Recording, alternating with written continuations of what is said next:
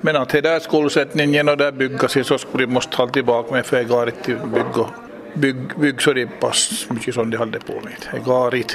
De måste, måste nog tänka om. Nu det är ju skola mycket det handlar om. Vad borde man göra då? då om man, skola behöver man ju. Ja, men att han måste, han måste bygga ett vad man har råd.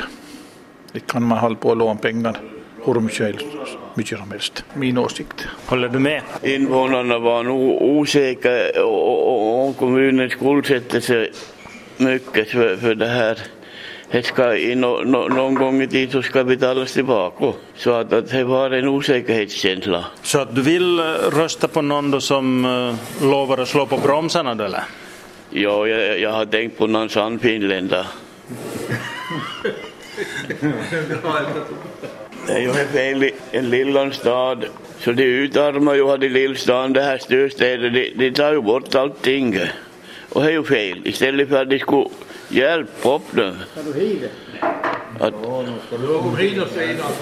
Vem är stora stygga vargen nu då i förhållande till Nykarleby då? nu, nu har ju jag också stått på väg med, med mycket av det här som, som har varit i Nykarleby konstskolan bland annat och, och, och det här sjukvården och så har de ju tagit bort, det tagit bort röntgen här och ja, inte skulle en större kommun på, på en mindre kommun att vad ska vi krafsa av dem, vad ska vi krafsa av dem, det är fel det. Jo. Vad är det ni lyfter fram då för er egen del? När det gäller kandidater. Vad, vad är det kandidaten ska föra fram? Nej, det måste, det måste föryngras i det, i det, i det fullmäktigen och någon som skulle komma med nya idéer. Att inte ska man ställa upp ett val bara för att sitta där och inte ha, ha något att komma med. Det är sjukvården och det här och åldringsvården som är nog så det måste nog hållas i. här. Min far är på sjukhuset var det och han har, har gjort rymdjärn och heller. Han är 90, fyllde 91 år och han är nog, han är nog så pass i skick så han ska måste och det vill att han ska vara hem. Och då ska han kunna vara där så att man klarar råd. Han måste ha den hemsjukvården han bor med antar nästan. Och från eh, Bjarne Nylund och Ralf Kråkvik på en bar i centrum av Nykarleby till abiturienterna Michele Snårbacka, Julia Brännbacka och Hanna Frilund i gymnasiet i Nykarleby. Hur står det till med intresse för politik och kommunalval bland eh, gymnasieungdomarna? Jag tycker nog att det är nog mer än vad alltså många andra ungdomar åtminstone.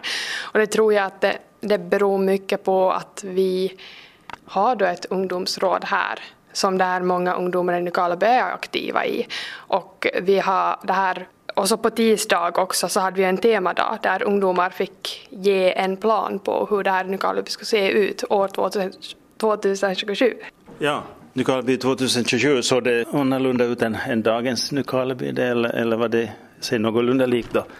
Eh, ja, vi fick in många kreativa idéer, till exempel Finlands bästa hamburgare, Max, och, och att Nykarleby skulle få bättre vägar och sånt. Så det var nog väldigt varierande idéer, men det var roligt att se eh, det här högstadieeleverna att liksom samarbeta just med kurs, eh, eller årskurs ett eh, här i Topelius gymnasium. så, så det var fint. När det gäller sånt som borde gö- göras annorlunda, göras bättre, satsas på för ungdomar, är, är det någonting som du, du till exempel tänker på genast? Ja, alltså, jag tycker att vi är nog ganska bra på att ta itu och lyssna på vad kan ändras och vad behövs.